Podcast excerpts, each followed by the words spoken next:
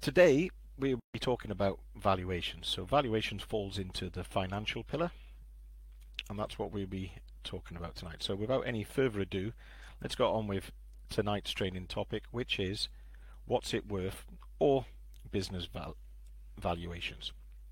So what we're going to talk about, we're going to cover a, a, sort of an overview of the methods of, of, of valuing a business. We're going to look at asset-based valuations, market comparisons, and financial performance. And then we're going to have a look at some reasons for valuing your business. So the obvious one is obviously if you're planning to to leave the business uh, and you're going to sell it, you need a valuation for that. But there are other reasons, and we'll explore some of those as well. And then finally, I'm going to finish by asking uh, and discussing, sort of with myself, if you like, um, why business valuations valuations can be unreliable, and what what factors do you need to, to consider if you're having a valuation to make sure that it's it, it's a true representation of what you may or may not get for your business when it comes to selling if that is the plan. So that's what we're going to cover. Let's get on with with the topic. Let me just move my piece of paper that reminds me what to talk about so I can see how long I've been going on for. I do have a tendency to go slightly over, so uh, I need to keep an eye on the clock. So we'll start off with an overview of, of business valuations then. So, and we, we're going to look at three different methods. There are others, but these are probably the most pertinent to the, the garage trade.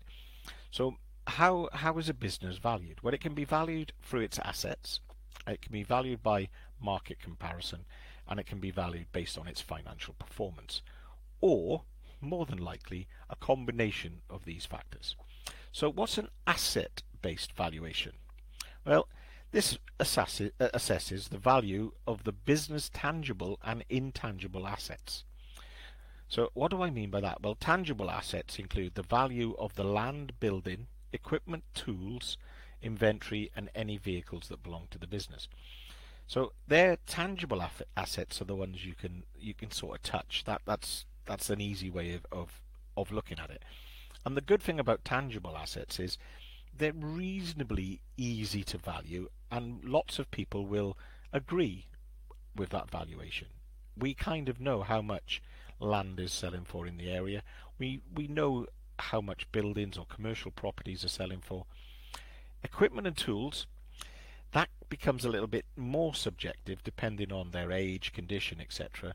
But generally, we have an idea of their second-hand value.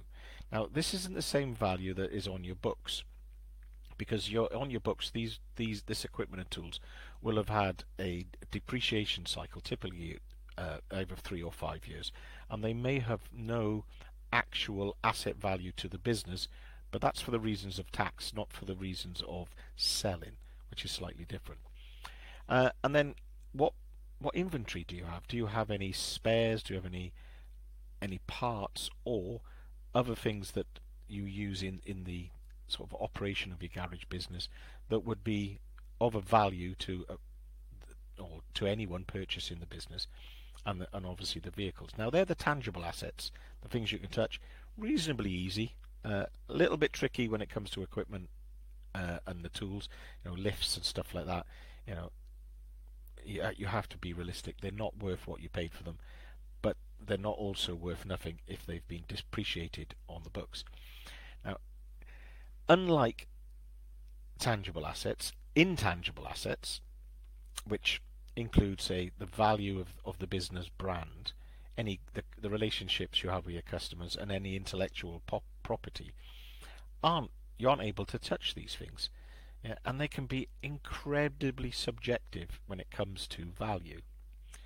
And it can be argued, for example, if you say your customer base has a value, mm, does it? in today's market? Can uh, another garage with a very, very aggressive and active marketing campaign access all those customers? Is your black book, is your diary actually have the value that it had, say, 10, 15 years ago? I'd argue that it doesn't. But this is where intangible assets become incredibly difficult to put a value on in part of the valuation. So that's one method of valuing the business. So it's asset based your tangible and intangible assets. what are they worth? And someone comes along and puts a value on them. So that's the first one. Market comparison. This is often used as as a guide in terms of of valuations to make sure that by looking at the assets in, in the business you haven't gone miles away. For example, you know what is a property, a, a commercial property selling for on that industrial estate? Doesn't matter whether it's a garage or not. What's the value of commercial property locally? And that's often a market comparison because it involves comparing the garage business to similar businesses that have recently been sold in the current market. And factors that need to be considered when you look at this include the size, location, the customer base, reputation, and profitability, of the business.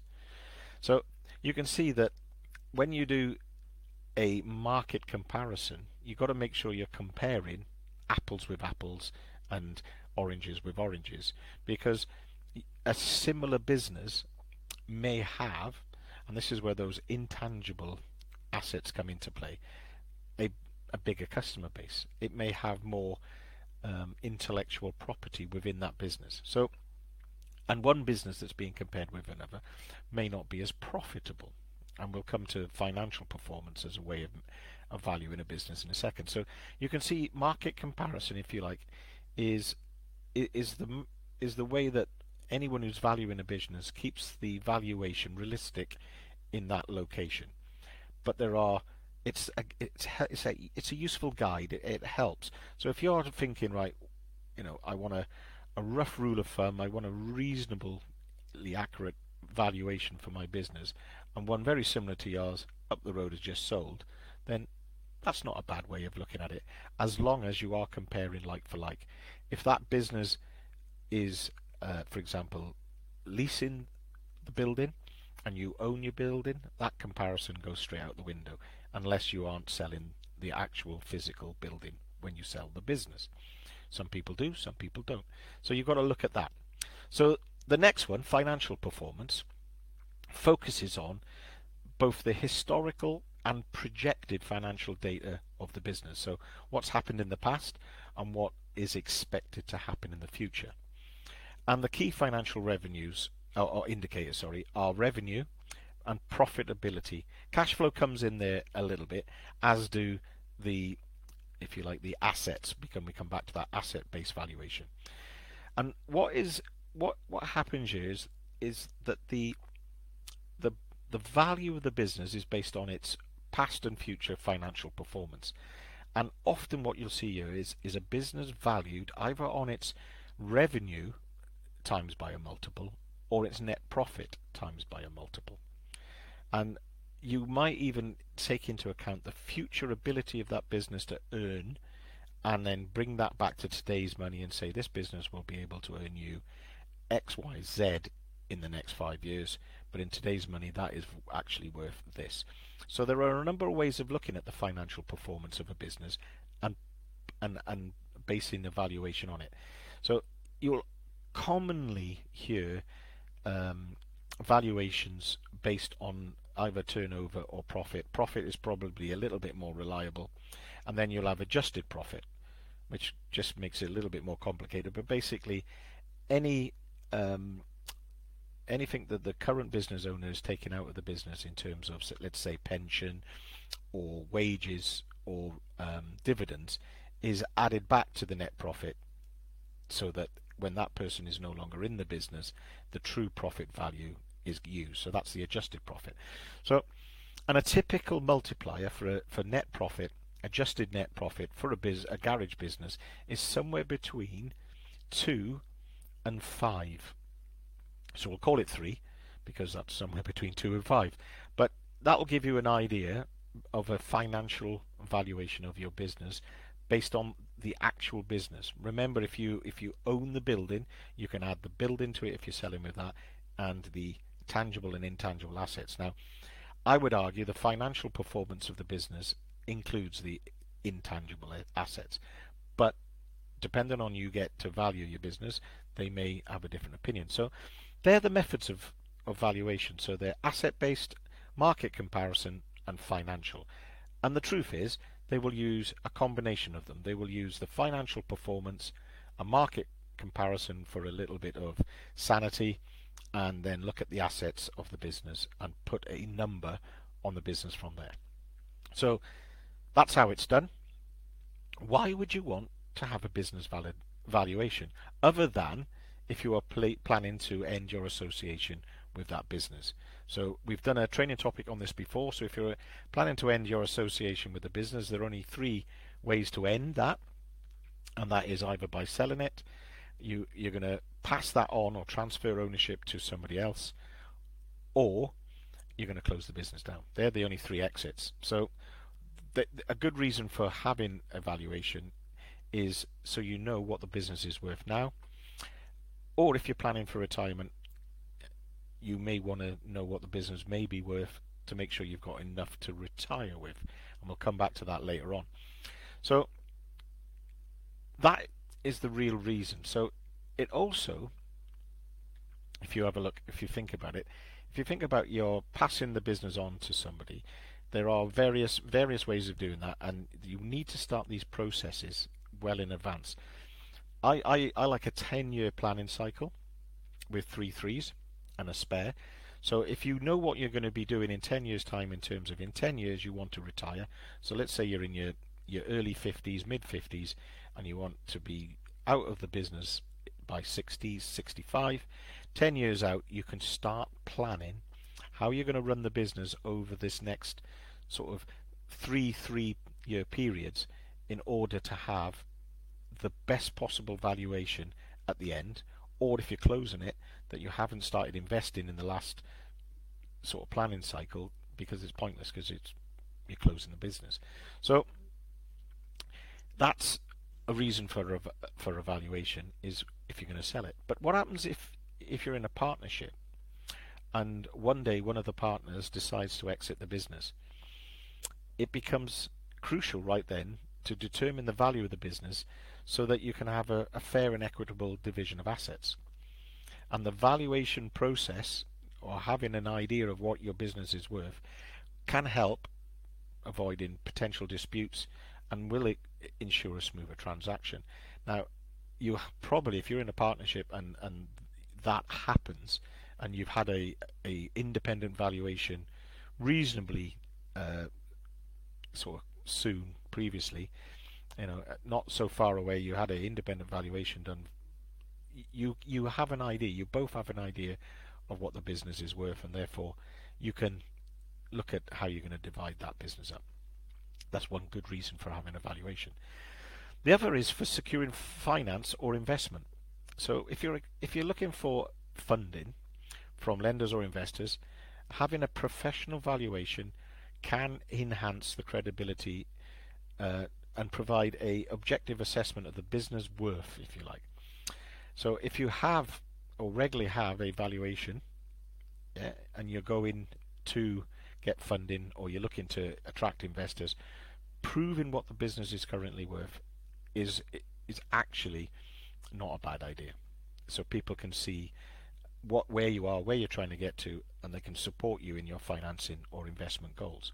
So there are three very good reasons for having a valuation. So it's never a bad idea to have one.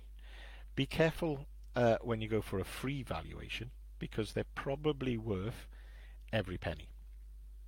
So, uh, and you will get come back to that in a second. Normally, when you get a professional valuation, it will have a cost associated with it. Uh, if it's a free valuation, that's where we're going to come into some of the areas that we're going to look at now.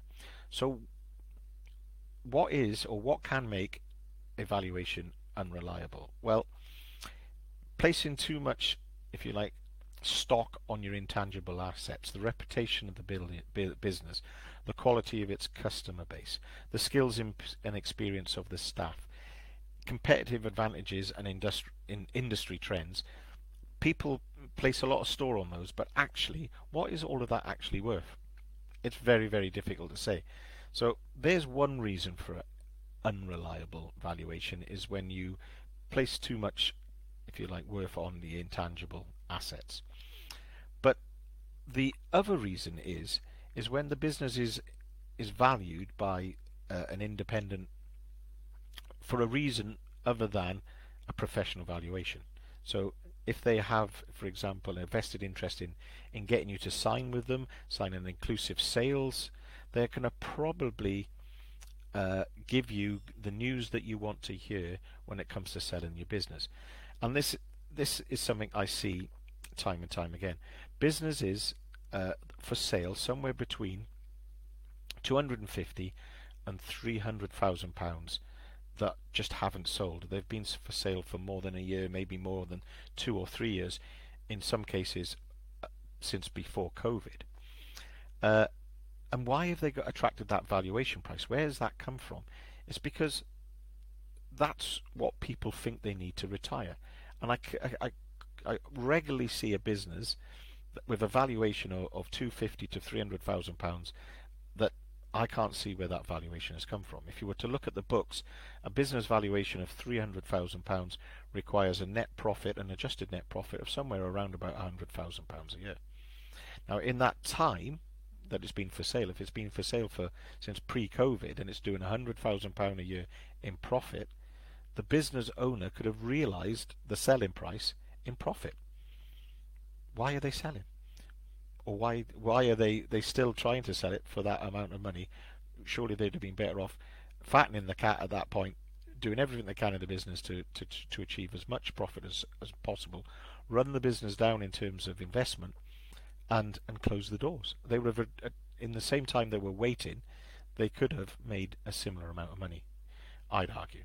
So that is one of the reasons for having unreliable valuations. It's because the person giving you the valuation was doing it because they want you to sign up with them to get a sale and they'll promise you the earth yeah and they'll say things like we're normally turning these around in two to three months. It, you know it's it's a seller's market. They'll tell you uh, there are plenty of investors looking to buy garage businesses. Well just take a look at how many garages are for sale in your area and how long they've been for sale for and you'll probably realize that it might not be uh, a seller's market in the garage business. So, to summarize then, to obtain a, vi- a reliable valuation, it is recommended to engage the services of a professional business appraiser or chartered accountant who specializes in business valuations. That has nothing to do with the actual sale of the business. So it's just an independent valuation done by a pre- professional business appraiser or a chartered accountant who specializes in valuations. They can help assess your specific cir circumstances, gather the necessary information, and provide a more accurate valuation based on the most suitable methodology, which will probably be a combination of the methods we talked about at the beginning of this training topic. Remember, ultimately, the garage is only worth what someone is willing to pay for it.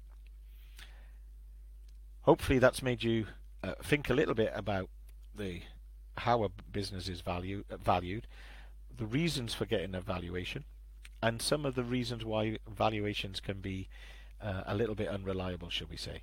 It, the only true uh, um, valuation ultimately is if you sell it and it's the amount that person paid. Thanks for listening. My name is Andy Crook.